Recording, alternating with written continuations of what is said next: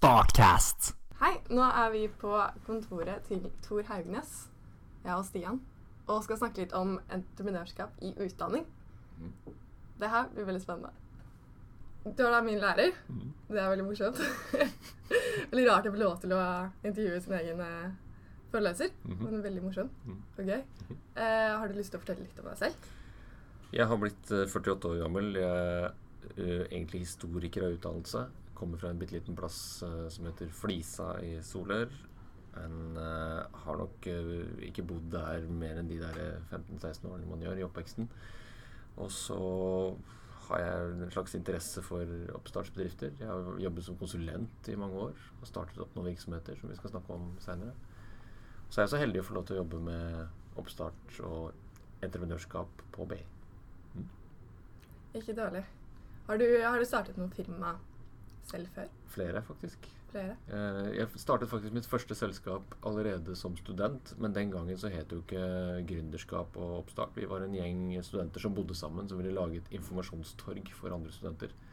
Og dette er så tidlig at det er før internettet. Så vi planla masse sånne oppslagstavler og alt mulig, men vi skulle gjøre det bedre enn alle andre. Og vi fikk faktisk starttilskudd, fra, altså etablerertilskudd fra fylkeskommunen i Sør-Trøndelag. Og kontorlokaler og alt sammen. Teamet røyk fordi at vi da var på slutten av studiene våre så fant ut at vi ville forskjellige ting i livet enn å drive en studentinformasjonsportal i Trondheim sentrum. Men det var veldig lærerikt. Så det var den første startupen. Ja. Og så har jeg laget flere etterpå, faktisk. Så du startet som student? Uten å vite at det var startup, ja.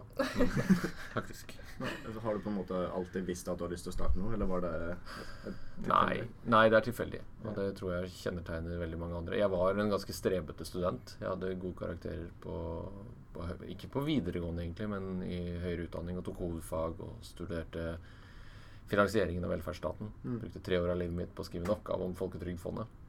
Så jeg vet en del om obligasjonslån og spredning av kapital for å bygge velferdsstaten. Mm. Men det var eh, Det kom liksom altså, Livet tar noen veier som man ikke tror, og da ble det slik som det ble. Og så har jeg vært heldig. Jeg har fått jobbet med mange flinke folk. Både som konsulent og ansatt. Mm.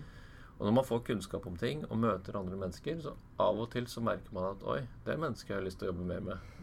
Og da bør man gjøre det. Ja. Så enkelt er det faktisk. Og så uforutsigbart. Jeg tror det dummeste man kan gjøre, er å planlegge at jeg skal bli gründer. Mm. Det må være Det skal vi snakke litt om. Det må være de riktige menneskene rundt deg, og du må kanskje lære deg selv å kjenne dem. Det kan vi komme tilbake til. Det er mye som skal klaffe. Ja. jeg tenkte å høre eh, favorittbok. Syns jeg alltid er veldig spennende. Sier mye om en person. Oi. Jeg har, jeg, I perioder av livet mitt så har jeg lest masse skjønnlitteratur. Og, men jeg er sånn periodeleser, for jeg leser nok en del faglitteratur på jobben. Så det er litt eh, Akkurat nå, den ferskeste favorittboken min er en litt sånn historisk romanserie skrevet av Jan Guillot om brobyggerne. Ja. Men jeg har mange andre også favorittbøker av både norske og utenlandske forfattere. Men når jeg leser skjønnlitteratur, så er det mest for å måtte slappe av og underholde. La hjernen min ikke tenke på så mye. Ja. Jeg liker ikke krim. Det synes jeg, for det første syns jeg er spekulativt, og som regel ganske dårlig.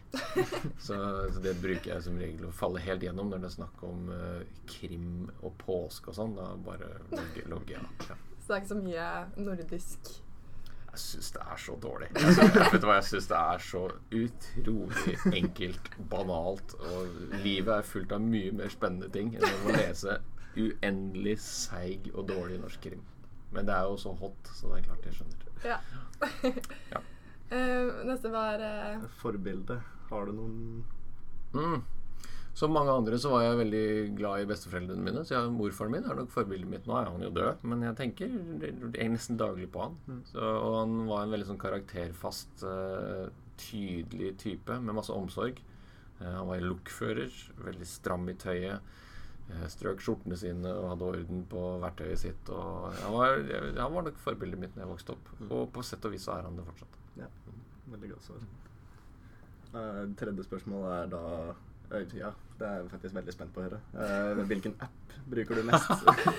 For de som ikke kjenner Tor så godt, så er du ikke så veldig fan av apper. Spesielt ikke entreprenør- entreprenørskap, kanskje. Nei, altså det er, det er jo sånn når du underviser masse flotte ungdommer, så tror jo veldig mange ungdommer, særlig når de kommer fra videregående, at løsningen er en app. Mhm. Og det kan det jo selvfølgelig være. Men det er heller unntaket enn regelen. For det er utrolig mye arbeid bak både en app og ikke minst identifisere en bruker. Mm. Men jeg, jeg har jo en iPhone gjennom jobben. Mm. Som jeg også syns for så vidt noen ganger blir, får litt mye fokus. Altså Teknologien får mer fokus enn bruksområdene. Mm. Den appen jeg bruker mest, er jo Ruter-appen. Mm. Den syns jeg er helt utmerket. Mm. Jeg fant nettopp ut at man også kunne kjøpe billett til en venn. Eller som jeg har. Mm. Eh, datteren min. Mm. Syns hun var helt fint også, for øvrig. Og så Vips-appen syns jeg var bra. Ja. Så da har jeg nevnt to. Ja, Ja. gjør det. Vips, eh, den har for meg i hvert fall endra helt hvordan penger og Hvordan man skal legge ut for hverandre og sånn. Det har blitt så naturlig nå at uh, Jeg får faktisk pengene tilbake. Ja, det Det er har akkurat det. aldri skjedd før. Nei. Ja, for du sender sånne reminder, hva? Nei, men- ja, Jeg- sånn du er, er du en sånn en, Inga? Jeg, jeg, jeg la ut 200 kroner Det for deg. ikke Du Det skylder er meg penger. Men kan det. Man kan Ja, man kan Er det. er det en egen har type mennesker som gjør det? Jeg tror Ja. det. Jeg tror det. Ja. Men Men jeg da sånn får man jo pengene sine tilbake. Ja, man gjør det. Men jeg synes, sånn hvis jeg har mye penger, og så er en venninne er litt blakk, Ja. så kjøper jeg dobbelt opp, og så kan jeg kose meg med den andre. Men har du oversikt da, på hvor mye hun skylder seg? Skylder deg? Nei.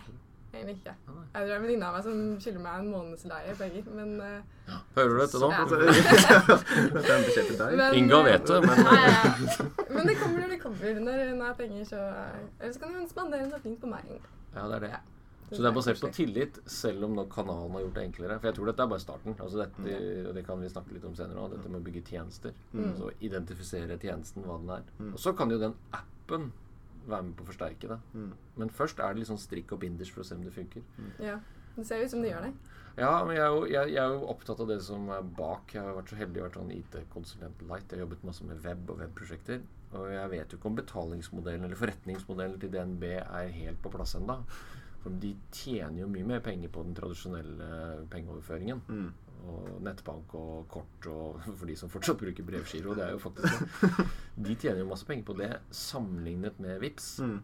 Vi tar jo 2% 2,5 Ja, men hvis det liksom er bare småbeløp, og VIPS, selv om den virker enkel og sånn, så er den nok ikke gratis. Den skal jo hele tiden vedlikeholdes, og det er jo noen sikkerhetsaspekter. Og ikke minst så skal den jo hele tiden skaleres. Den skal fungere, og den skal alltid være på. Mm. Så jeg tror nok at de klør seg litt ned i huet der nede i Bjørvika, hvordan de skal få dette til å bli en like god butikk. Eh, Mm. Men samtidig så tror jeg de må. altså De er nødt til å videreutvikle seg. De er nødt til å ligge ganske langt framme. Mm. Rune Bjerke sa vel nå i, rett før helgen at eh, de er vel rundt 5000 ansatte. De regner med å være halvparten om noen år. Mm. Og det blir jo mer og mer et teknologiselskap og mindre og mindre bank. Ja. Og det er veldig spennende. Dere får jo være med på en veldig spennende utvikling framover. Ja. Og det blir ikke bare VIPS. Nei. Det blir et par andre ting. Vi, eh, vi prøver i hvert fall å ha et tema til hver eneste episode. Så Dere prøver. vi prøver. Det, det blir ofte veldig mye annet som blir dekka samtidig. Uh, I utgangspunktet så tenkte vi temaet for episoden i dag skulle være entreprenørskap i utdanning. Mm. Og hvor viktig synes du entreprenørskap i norsk utdanning er nå? Nei, Det er jo kjempeviktig. Eh, har, dere sendte meg jo noen spørsmål på forhånd, og dere har jo helt rett. Altså, dette, er jo, dette er jo noe av det hotteste som fins. Mm. Fordi at vi voksne, da Jeg er jo blitt gammel, men jeg vet jo at den utdannelsen dere tar nå, den kommer mest sannsynligvis ikke til å lede til en jobb dere kan ha hele livet. Mm. Sånn var det faktisk med meg. Altså Foreldregenerasjonen deres kunne med stor sannsynlighet være altså historikere da, resten av Mm. livet. Mm. Det kan nok ikke dere regne med. Nei. Og derfor blir det å øve på hvilken, eh, hvilke ressurser har jeg, og hvordan kan jeg være en del av en oppstart eller være med et selskap som ikke fins i morgen Mm. nå. da. Så det å øve på den mentaliteten er kanskje det viktigste. Og jeg er også så heldig at vi har jo hatt en entreprenørskapsbachelor på BI i ti år. Så jeg har litt kontakt med en del av de alumniene våre. Mm. Og de sier det samme alle sammen. Det du lærer, som du tar med deg, er det entreprenørielle mindsettet. Mm. Og det må du øve på. Det blir som å lære seg en ny idrettsdisiplin. Du kan jo skjønne hva det er for noe. Så kan du se på et wakeboard og skjønne hva det går i. Mm. Men du kommer til å tryne. Garantert. Og den eneste måten å bli god, er å øve. Så i min verden da, så er det der Jeg skulle gjerne hatt dere inn og øvd med dere mye, mye mer. Men det som skjer med studenter, at, og kanskje sikkert alle andre òg, at man tenker at ja, men jeg skjønner hva det går i, så jeg skal nok når tiden er inne, Mm. da skal jeg fliske, fliske til å bli gründer, liksom. Mm. Nei, du, du skal ikke det. Du skal øve. Mm. Så det er, eh, dette høres også håpløst ut. Jeg tenker på dette som en rugerkasse. Jeg tenker på, jeg tenker på dere som kyllinger som må være under varmelampe, og så må dere liksom tumle rundt, og så, så vil den sterkeste overleve. Og de som finner eh, ut hvem de sjøl er, de klarer i større grad å finne seg de som er litt ulike, men likevel like nok til at man kan jobbe sammen. Mm. Og da nærmer det seg. Det er aldri én, nemlig. Det er aldri én kylling som klatrer opp på den toppen og blir en suksessgründer. Det er alltid flere. Mm. Så, så jeg har mange tanker om dette. Ja. Ja. Og vi er jo en business-skole. Vi skal jo kunne business. Mm. Så vi må drille studentene våre på å gjenkjenne hva skal til for å tjene penger, hva må til for å håndtere drift. Mm. Så jeg kunne snakket om dette i timevis. En veldig lang og kjedelig podkast. Apropos å vokse disse kyllingene. Mm -hmm. De er ganske sårbare. Det er de. Hvordan definitivt. eh, klarer du å balansere og gi konstruktiv tilbakemelding uten å skade selvfølelsen og livsviljen? Ja, det er, og det er jo alltid vanskelig, ikke sant. For er, jeg, jeg tenker jo på Jeg tror jo jeg er ganske vennlig. Jeg, jeg håper jo det. Og de som spør, de prøver jeg alltid å snakke med og hjelpe. Og, og det tror jeg kanskje dere må i mye større grad innse at det er jo hjelp å få hvis dere spør. Og det er også det jeg hører fra de alumniene som har gått på eller fullført eller bare vært innom BI da, i dette tilfellet. Mm. De menneskene man knytter seg litt til, vil man jo mest sannsynligvis alltid kunne nå fram til hvis man har noe å spørre om. da. Mm. For det, jeg tror nok fellesnevneren for alle vi som jobber i høyere utdanning, vi har jo en interesse av dere, mer eller mindre, da. vi som jobber med entreprenørskap, er jo i hvert fall interessert i om vi kan hjelpe dere til nettopp det dere spør om. Hva skal til for at? Ja. Men det handler faktisk mye mer om dere enn det dere tror. Men ikke at dere skal lykkes, men at dere skal kjenne dere sjøl. For når du veit hva som er styrkene, og ikke minst svakhetene dine, så må du for all del jobbe med det. Det stopper jo ikke der. Tilbake til wakeboard-metaforen. Hvis du veit at du vil på det wakeboardet, hva gjør du da? ikke sant? Jo, du kan jo tenke deg hvordan det er, og du kan finne noen online eh, tutorials og se hvordan det funker i teorien. Mm. Men så må du gjøre det. Mm. Og det der å gjøre det, det handler jo veldig ofte om å starte opp, da. Registrere den studentbedriften. Eller finne det teamet, lage den studentbedriften. Teste det ut, tryne litt. Finne ut hva, hva skal jeg gjøre, hvilke mennesker skal jeg ha med i teamet mitt i den neste studentbedriften. Mm. Kanskje skal man ha tre studentbedrifter før man er klar for å lage en aksjonæravtale med noen man skal stifte et AS med. For da er det ingen vei tilbake. Da har man jo knytta sammen i noe som gjør veldig vondt, når man finner ut for seint at det var tre friridere og du som skulle gjøre all jobben. Mm. Så, så jeg har masse tanker om det, og forhåpentligvis så tør folk å ta kontakt. Ja. Det er jeg i hvert fall. Sier når folk spør hva, hvorfor studerer du entreprenørskap, er det ikke bare å gå ut og gjøre det? Ja. Eh, for min del så har det vært mest nettverket Mm. og de menneskene du på en måte bygger rundt deg. Eh, og litt den derre eh, stemningen som er i entreprenørskapsmiljøet rundt omkring i Oslo. Mm. Det er så oppbyggende. Mm. Og man kan bare liksom komme på ett arrangement, og så ett til, og så plutselig så kjenner du igjen folk. Mm. Og så får du kontakter. Um, og det er sånne arrangementer som jeg ikke hadde dratt på, og ikke hadde hørt om hvis jeg ikke hadde gått på BI. Jeg tror Det skjer jo så mye i Oslo også akkurat nå, men også i de andre store byene. Må, og entreprenørskapsbacheloren vår skal jo nå testes ut både i Stavanger, Bergen og Trondheim. Så vi håper å få med oss Start på det i tillegg, så kan jo vi som en ganske stor aktør på, på forretning, da, bør jo kunne dette. Men det, men det er opp til, opp til dere. Mm. Hvis vi hadde klart å ta eierskap til at unge mennesker trenger å trene før de skal ut og gjøre, så hadde det hjulpet veldig. Men det er akkurat sånn som, det er litt sånn som du sier, Inga, at det er en forventning om at ja, men dere er unge og dere forstår teknologi, så dere kan jo bare starte noe. Lage en app, liksom. Ja. Og, ja, ja, og noen kommer til å klare det. Altså, det er jo noen på ungdomsskolenivå som klarer å lage en app som, som får nok nedlastninger til at du kunne kanskje ha levd av det. da. Mm. Og han derre Wordfeud-duden oppe i Trondheim, selvfølgelig. Altså det, men, men alle er ikke der. Nei. Og det er litt viktig å huske på. Så det vil alltid være noen sånn som får det til, men mot alle odds, selvfølgelig. Mm. Men flesteparten må øve. Mm. Det er det som er jobben min, da. Få dere til å øve. Ja. jeg, jeg, helt siden egentlig jeg ble interessert i å starte noe selv, jeg tipper jeg var rundt tolv, Mm. så har jeg vært sjalu på Sverige og Danmark Mm. for at de har så mange store navn. Ja, sånn, ja. Tror du vi er i nærheten av å ta det igjen snart? Jeg syns ikke vi skal se på Det har jeg tenkt mye på. Jeg syns, veldig Dette tror jeg er helt viktig, essensielt. Vi skal ikke se på det som en konkurranse. Mm.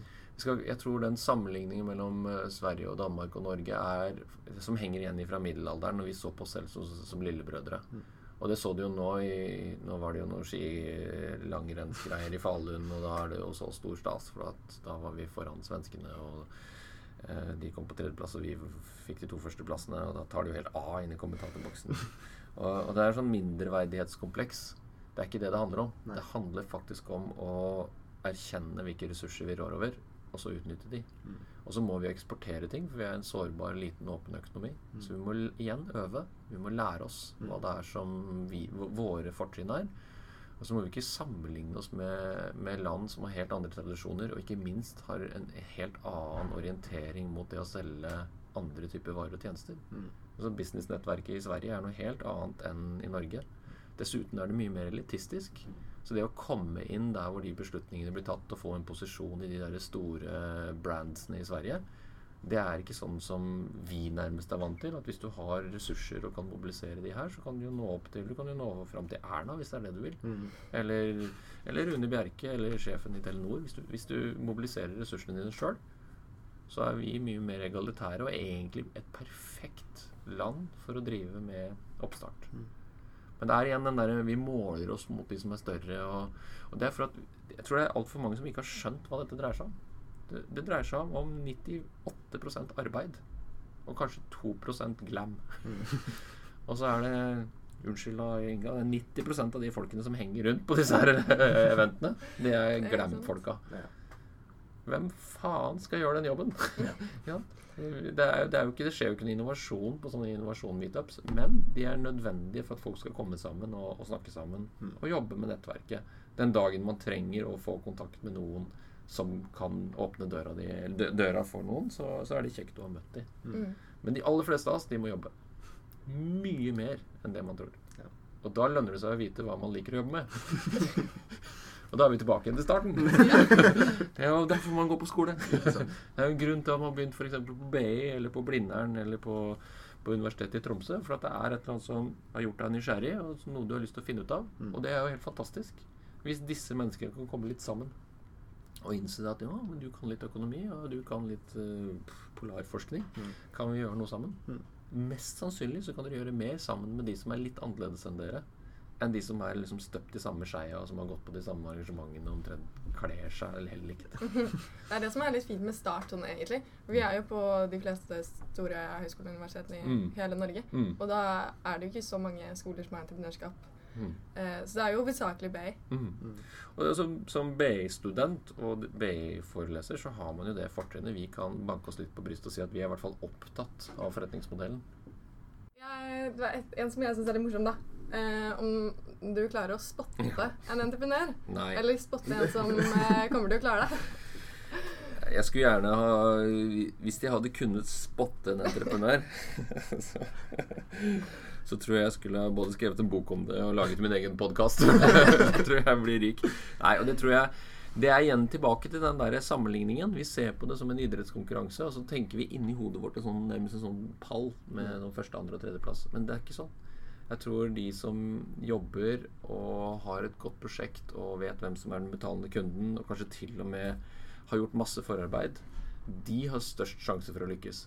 Men de må også ha litt flaks. Og så må timingen være riktig. Altså det, du må treffe på den betalende kunden på det tidspunktet hvor du ikke er avhengig av en sånn type langsiktig investering eller annet sånt. Du må ha bevis i caset ditt. Mm. Det er selvfølgelig noen unntak hvis man driver med langsiktig utvikling av, av ting innenfor for medisin eller noe som trenger sånn beskyttelse i lang tid. Så er det, no, det er noen andre regler. Men det er egentlig ikke entreprenørskap. Det er forretning. Mm. Ja. Det, er, det har bare fått det navnet gründerskap fordi at alt nå skal handle om å starte noe nytt. Ofte er det for at det er noen som har tenkt å spare penger på det. Så, så jeg tror vi, vi må være holde tunga rett i munnen og prøve å bli enige om hva det er vi snakker om. Det er altså egentlig enkelt, men samtidig vanskelig å gjennomføre. Man man kan tenke seg ut ideer og se problemer rundt seg hele tiden, men så er det å få noen til å betale for det. Mm. Og da bør jo BI tørre å si, i hvert fall BI-studenter tørre å si at ja, jeg går på BI for jeg har lyst til å finne ut hva jeg kan lære av da, det som har vært, og det, hvilke verktøy vi har. Mm. Men så blir det opp til meg å gjøre det til mitt verktøy. Det er jo den vanskelige øvelsen. Mm. Hvordan bli verktøyet. Hvordan få folk til å betale. Ja. Ja, altså det er enten, Men men betaling vet du, kan, tror jeg kan vel så mye handle om tiden folk er villige til å bruke på, på tjenesten eller produktet, Ja. som den Vipps-overføringa. Ja.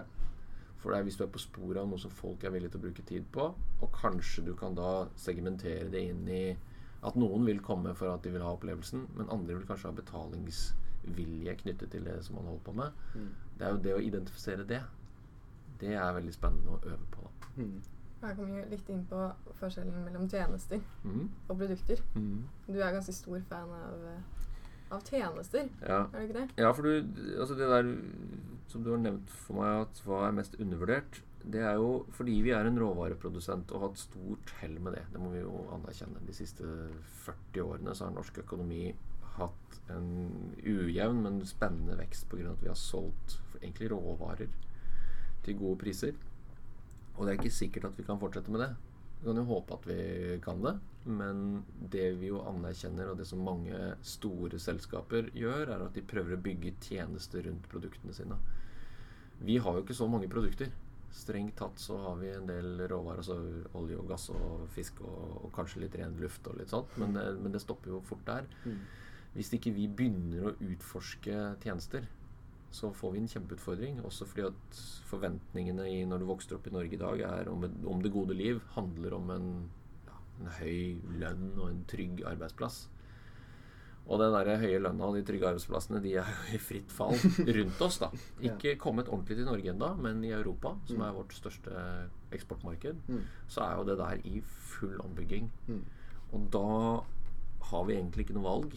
Ja, vi kan jo trekke opp stigen etter oss og late som om Vi kan prøve å feste noe kan prøve å ro hele Norge ut fra fastlandet. Skape oss en sånn liten vollgrav mellom oss og Sverige. Så det kan hende at det hjelper en liten stund. Begynne å grave, kanskje. Bruke de ni milliardene kronene vi har til, eh, til å grave en grøft, faktisk. Det er jo for så vidt det vi gjør allerede. Ja, med å gjøre det Ja. ulovlig med Uber og Ja, Airbnb er i spørsmål, delingsøkonomien. Det er best å stoppe det der før det brer om seg. Det tror jeg er en veldig god plan. Ja, Så- lyst på noe konkurranse. Nei, konkurranse, det vet vi. Det, I middelalderen var du veldig god på dette. Hvis noen var ordentlig brysomme, så kappet de bare hula de, og så hang de på noen sånne staker utenfor byen. Så slutta de med det der. Ja, det er nesten det de gjør nå. Ja, ja, ja. ja. Det, politiet kommer og tar fra deg både ja, penger og førerkortet hvis du driver med sånn tull. Og det er jo ikke fordi at det, Og det, det kan man jo synes mye om. Fordi at det er jo motkreftene i all sånn endring vil jo alltid mobilisere når de ser at deres inntektsgrunnlag blir satt på prøve her. ikke sant? Det er jo, altså, Airbnb er jo forbudt på Manhattan. men Det er jo en grunn til det. Mm. Det er for at de sterke hotellinteressene er så godt kobla til myndigheter og har, har på en måte et, et, et forhold. da. Mm. Og de der tingene der er jo litt I Norge så er det nok faktisk litt mer transparent. Og det er færre folk. Mm. Så det burde gå an i Norge med så høy eh, det heter penetrasjon av teknologi som vi har. Så Mm. burde jo dere da, og vi utvikle sånne tjenester som, ut, som konkurrerte. Istedenfor å ta i bruk alt det som kommer rekenes. Ja.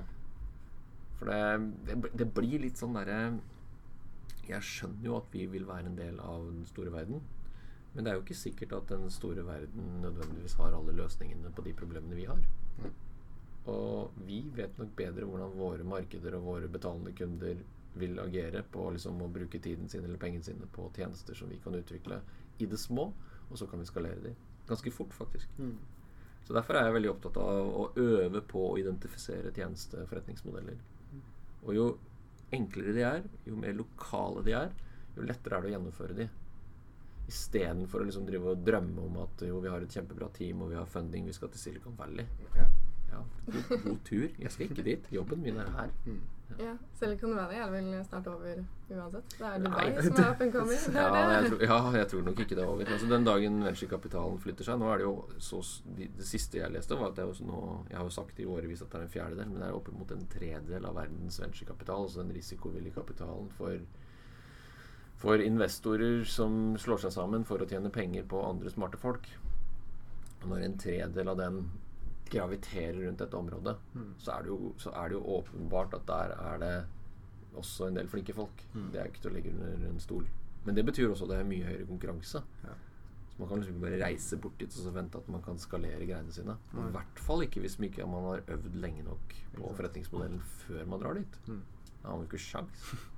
Nei, for det, det Nå er det jo kult å være gründer. Det har jo blitt det, blitt at uh, nå skal alle.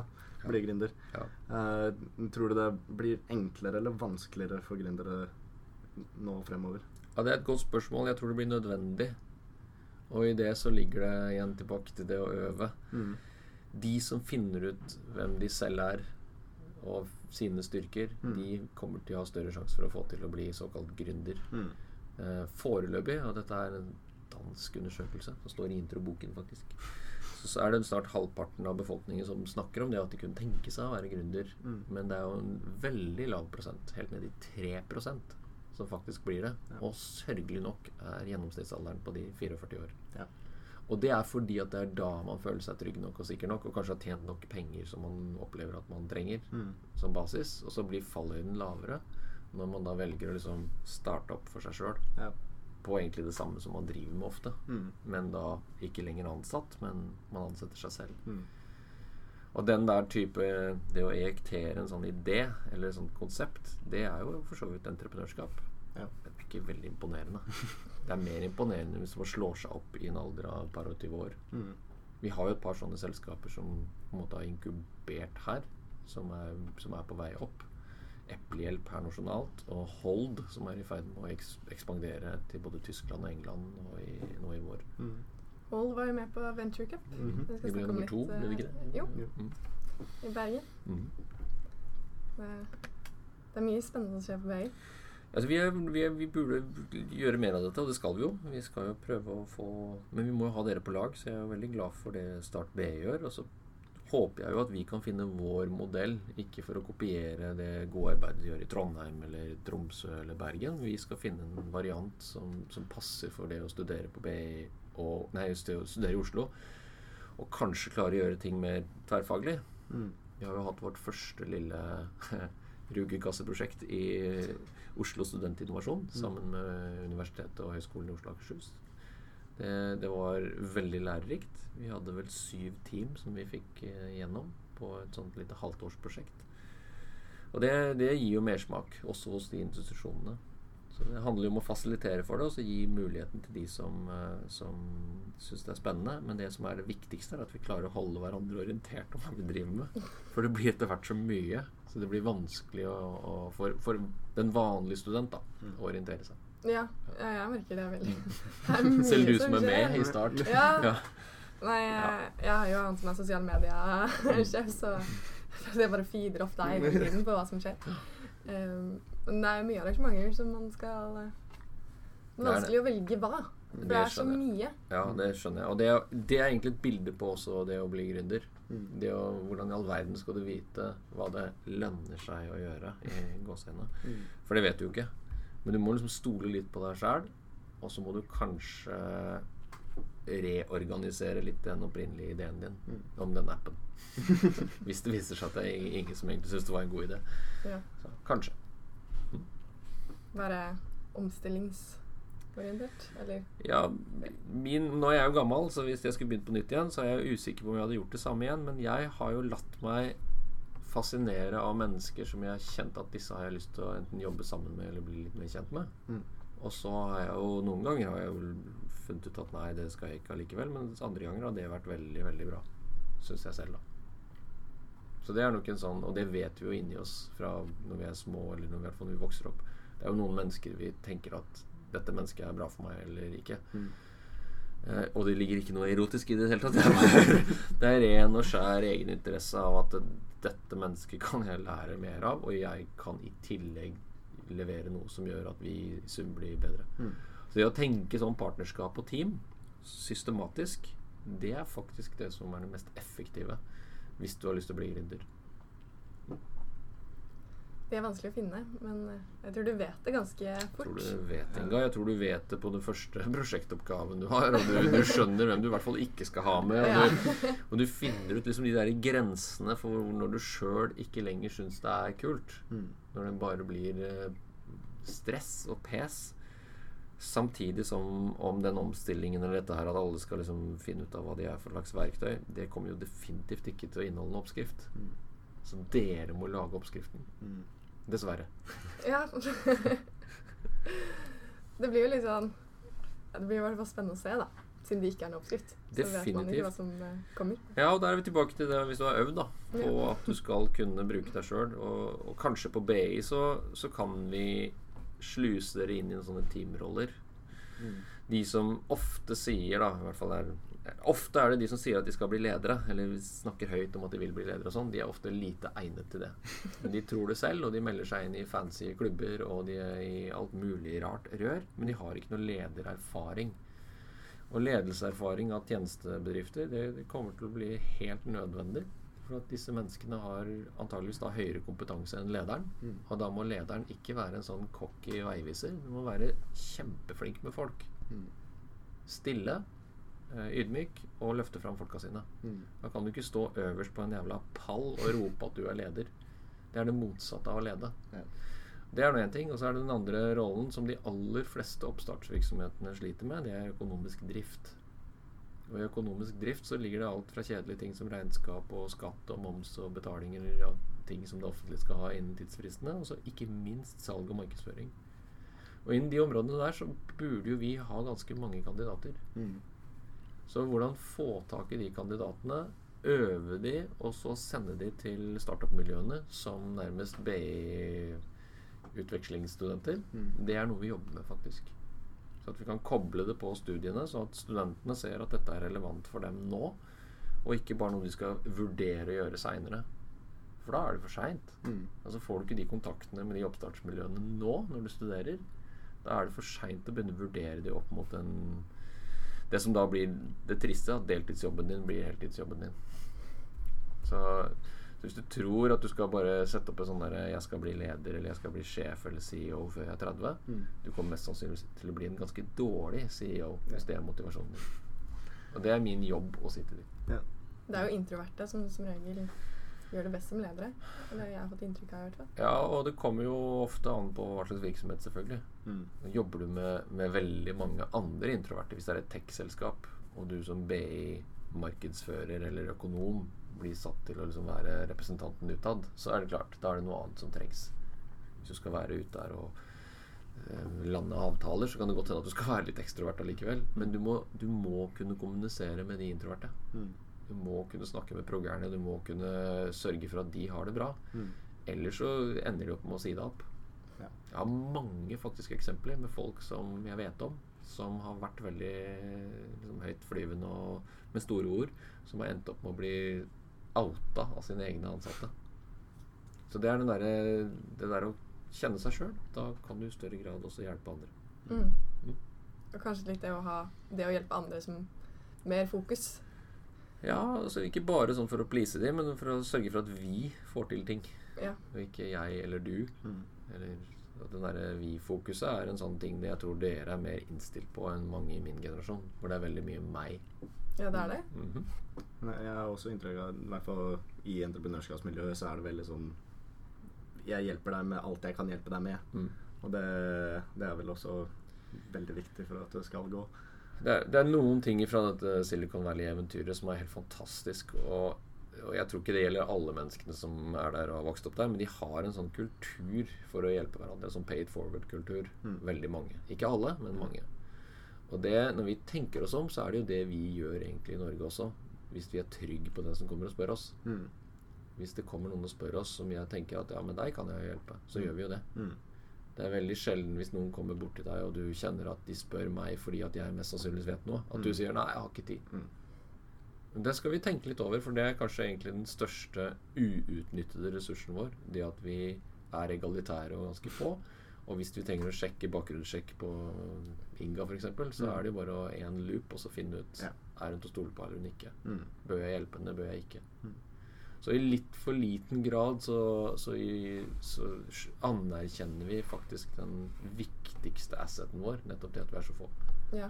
Det gjør vi til stole på hverandre mye mer. Vi gjør det. Det er jo på en måte det grunnleggende som jeg ser det i det norske samfunnet, at Ja. vi stoler på hverandre. Ja. Uh, og det at vi kan ta det videre i businessverden, spesielt med oss unge, som kan få hjelp av dere som har litt mer erfaring. Ja, men dere må hjelpe dere selv, og så må dere øve. Altså, jeg tror den der, Få opp den der jækla studentbedriften. Øv på den rollen du tror du skal være. Eh, Lag en studentbedrift til.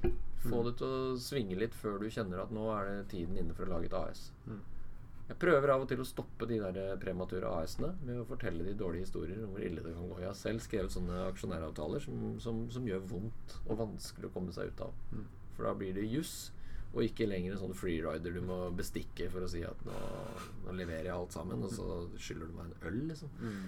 Det går jo ikke. Nei.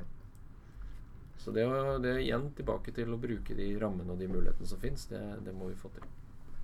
Har du noen eh, gode tips til eh, oss unge? Faktisk som, har jeg det. Du har det? Tro det eller ei. Utenom alt det vi har fått så langt. Ja. Det er konkret. Øv på å lære å kjenne deg sjøl. Det høres veldig sånn navlebeskuende ut, men det er sjøl som et verktøy sammen med andre. Mm. Finne ut om du er en markedsfører, en regnskapsfyr, eller om du er flink til å holde deg oppdatert på teknologi, eller hvordan du kan være til nytte i et team. Og ikke tro at du skal gjøre det aleine. For når du gjør det sammen med andre som tenker litt annerledes enn deg, men som, som trenger deg om bord, så blir det en mye morsommere opplevelse. Veldig fint. Uh, vi vet jo ikke helt hvem som blir publikum for podkasten ennå. Kommer det ut første episode i dag? Akkurat mens vi spiller inn nå, så venter vi på at første episode skal publiseres, så vi er veldig nært. Men uh, jeg håper i hvert fall at det er noen på videregående også som har lyst til å høre på. Aha. Og hvis du kunne sagt Eller hvordan ville du anbefalt entreprenørskap i, eller som utdanningsvalg for de som går på videregående? Hmm. Eller ville du anbefalt det i det hele tatt? Vi er jo så heldige at vi har masse partnerskoler på Bay, så vi har jo stadig vekk VGS-elever på besøk. Mm. Både andre og tredje klasse. Og vi er jo ute på disse, alle disse utdanningsmessene og snakker med dem. Og det er jo en mye større interesse for entreprenørskap blant VGS-elever nå enn for bare fem-seks år siden. Mm. Og Samtidig så er disse VGS-elevene også veldig godt forberedt Mm. sammenlignet med de som startet for fem-seks år siden. Mm. Så jeg tror nok at de, de vet nok i, i stor grad sjøl at det fins en entreprenørskapslinje og Silverk-linje og alt sånt på BI. På, på BI. Mm. Men de må i hvert fall love meg, de også, at de tenker nøye gjennom om hva som er nyttig for dem. Mm. Jeg vil jo ikke ha en eneste uh, ny BI-student her som ikke har tenkt gjennom det utdanningsvalget sitt. Nei. Hvis de sitter, sitter i, i entreprenørskapsklassen og lurer på om de egentlig skulle gjort noe annet, så ville jo jeg vært den første til å si det at vet du hva, da må du, da må du virkelig gjøre noe annet. Ja. Du kaster bort tiden din, og du blir ikke fokusert, og du blir en pain in the ass for de rundt deg. Mm. Så det må du gjøre helhjerta. Ja. Hvis du føler at du må reise for å oppleve livet, Mm. reis for pokker. Så, så starter du på høyere utdanning når du er motivert for det, for det, det krever jo tid. Mm. Fullt fokus og tid. Mm. Og da får man også mest ut eller igjen for det også. Ja, selvfølgelig. Da tror jeg vi er gjennom de spørsmålene vi hadde lyst til å stille. Så skal dere avslutte Ja. med sånn schwung. Vi, ja, men vi uh, diskuterte det her så vidt uh, før vi kom opp hit, faktisk, at uh, vi har fortsatt ikke funnet noen god måte å avslutte podkastene på. Det blir alltid litt kleint. Litt sånn som med begynnelsene. Ja. Ja. Eh, Men nå vet vi jo at hver episode kommer ut hver mandag ja. fra og med eh, I dag. i dag, som er den 30. Eh, januar. Jeg foreslår at da kan dere si at da bør lytterne bare høre på innledningen en gang til. ja. Hør på innledningen en gang til. så takker vi for oss. Zoom start. Takk for i dag.